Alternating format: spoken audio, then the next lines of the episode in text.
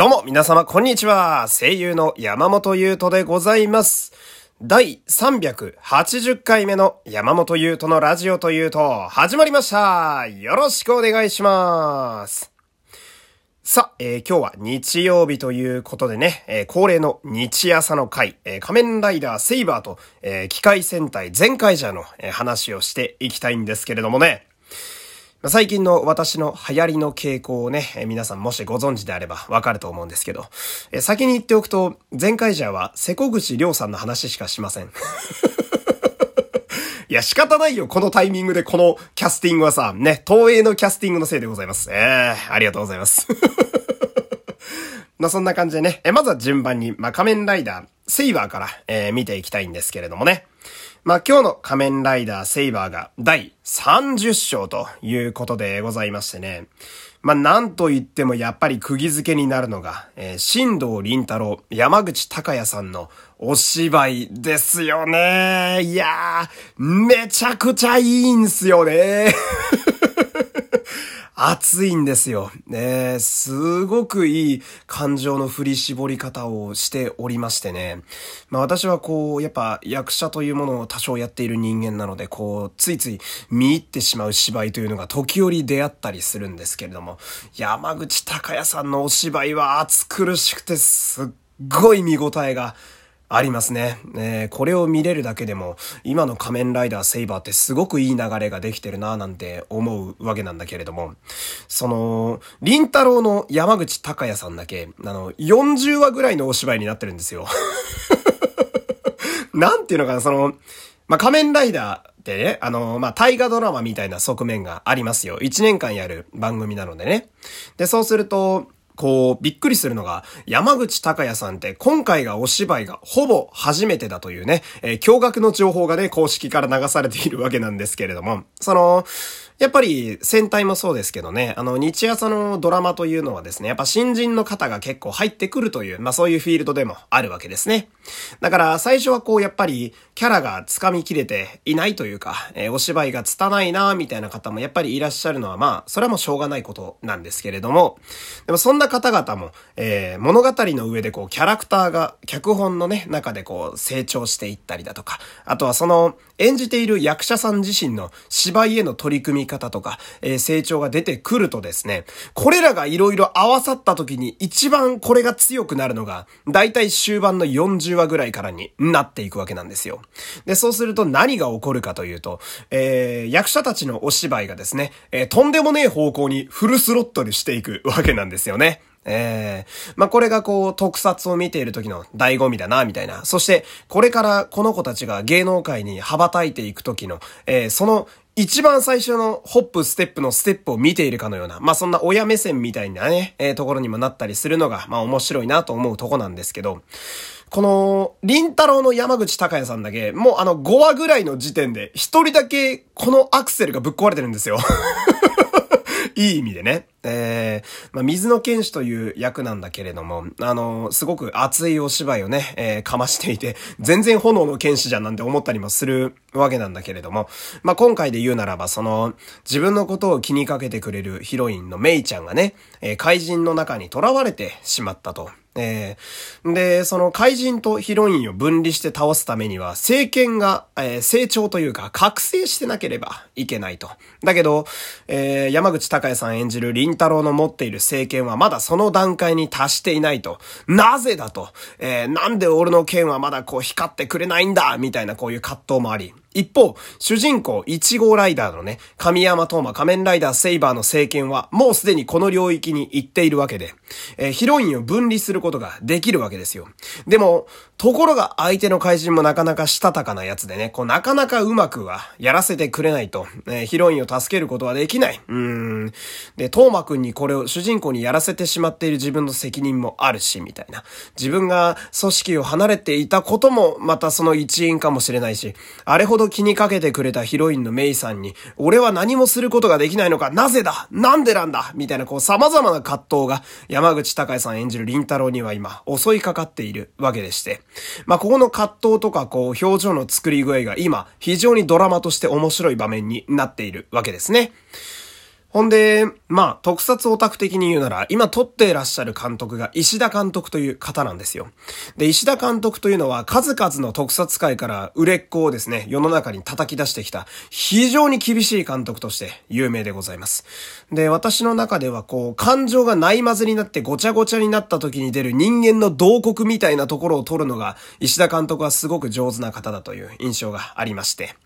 で、こう、山口隆也さんという役者として、そして新藤林太郎という2号ライダーのキャラクターとしてですね、今試練みたいな場面にまさになっているわけなんですけれども、このタイミングで石田監督というのは本当に運命がかったものを感じましてね。えー、なんで、今週もそうなんですが、来週なんかも特にですね、えー、熱いダブルライダーキックなんかもあるわけでございますから、まダブルライダーキックね、1号2号ライダーのダブルライダーキックは昭和から続く初代からの強い伝統でございますから、ここに、えー、すごく乗ってきている山口隆也さんのお芝居と、そして乗りに乗っている石田監督の厳しい、えー、その指導が入ることによってですね、絶対ドラマとしては面白くなるはずなんですよね。えー、だから、まあ、山口さんの芝居もそうですし、ストーリー的にもですね、今、セイバーは非常に面白く、えー、濃密になっているという。だからまあ、来週が非常に楽しみであるというね。えー、まあ、今はそんな感じでございます。えー、いいですよ、セイバー。いい流れが来ております。じゃあこんな感じで今度はゼンカイジャー第6回の話をしていきたいと思うんですけれどもね。えー、まあストーリー的には、えー、珍しい人間のキャストが登場してきていて、まあステイシーというね、えー、謎めいた、えー、黒い服を着てね、紫を基調としたカラーリングの謎の美青年が出てくるという、えー、もう特撮的にはよくある展開なんですけど、こうなると、来週以降は必ず、えー、波乱の展開が待っていてすごく面白いというね、えー、そんな感じなんですけど。まあ、個人的にやはり気になるのは、そのステイシーを演じているのが、世古口凌さんという方でございます。えー、皆様、ここから私のトーンがさらに上がりますよ。えー、ついてきてくださいね。瀬古口亮さんという方はですね、ご存知ない方に説明すると、ヒプノシスマイク舞台版、ね、ヒプステにて、アメ村ラムダを演じていた方でございます。ねで、まあ、ヒプステは見たことないという方はいるかもしれませんが、ヒプマイは聞いたことある方は結構いらっしゃるでしょ？で、あの、瀬古口亮さんが演じてたアメムララムダって、めちゃくちゃ難しいキャラクターなんですよ。感情の振り幅とか表情とか二面性とかを出すのが、とても難しいキャラクターなんですが、これを三次元に見事に具現化して、俺たちの前で最高のパフォーマンスを見せてくれた俳優が、世古口凌さんなんですよ。ええー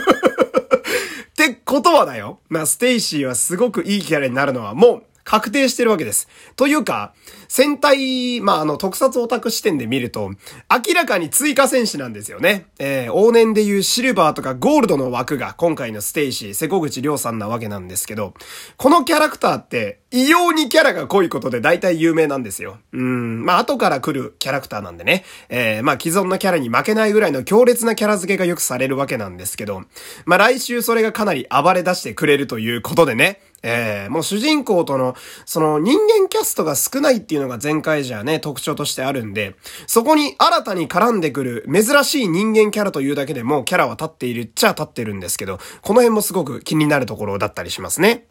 で、さらに特オタ的視点をここで入れていくとですね、えー、来週のステイシー初登場、そして初変身の回を撮る監督が、山口恭平監督という方なんですけど、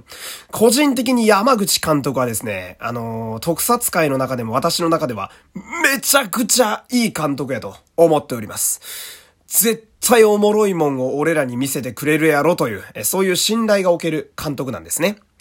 で、なんでかというと、えー、彼の代表作を一つ挙げたいんですが、この代表作が、平成ジェネレーションズフォーエバーという映画なんですよ。えー、この映画はね、ご存知ない方にもざっくりと説明すると、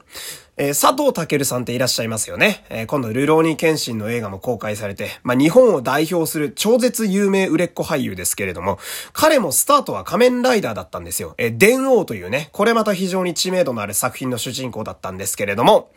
えー、超絶売れっ子の佐藤健さんを再び仮面ライダー電王として、俺たちファンの前にカムバックさせてくれた映画、それが、平成ジェネレーションズフォーエバー。そして、その演出を見事にしてくれたのが山口恭平監督なんですよ。で、この映画、えー、当日まで佐藤健さんが出ることはもう極秘、シークレットにされておりまして、俺たちファンもですね、初日初回に行って、本当に佐藤健が顔出して出てきて、えーっていうね、日本の映画館でみんなでえーって叫んじゃうぐらいの衝撃を与えてくれた、そんな作品を作ったのが山口恭平監督なんですよ。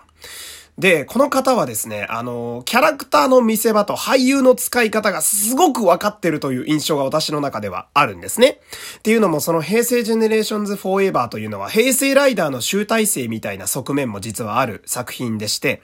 すべての仮面ライダー、平成ライダーが出てくるんですけど、それぞれにきちんとキャラクターらしさと個性を出した見せ場があるという映画なんですよ。えー、ということはですよ。この瀬古口亮さんというね、この逸材をわざわざ東映が引っ張ってきたわけですから、あとは山口監督の調理に任せておけば、俺たちは安心して見れるという、えー、そういうわけでございますよ、皆さん。ヒプステファンの皆さんもね、えー、間違いなく期待していいと思います。来週に関してはね。えー、この辺もすごく楽しみでございます。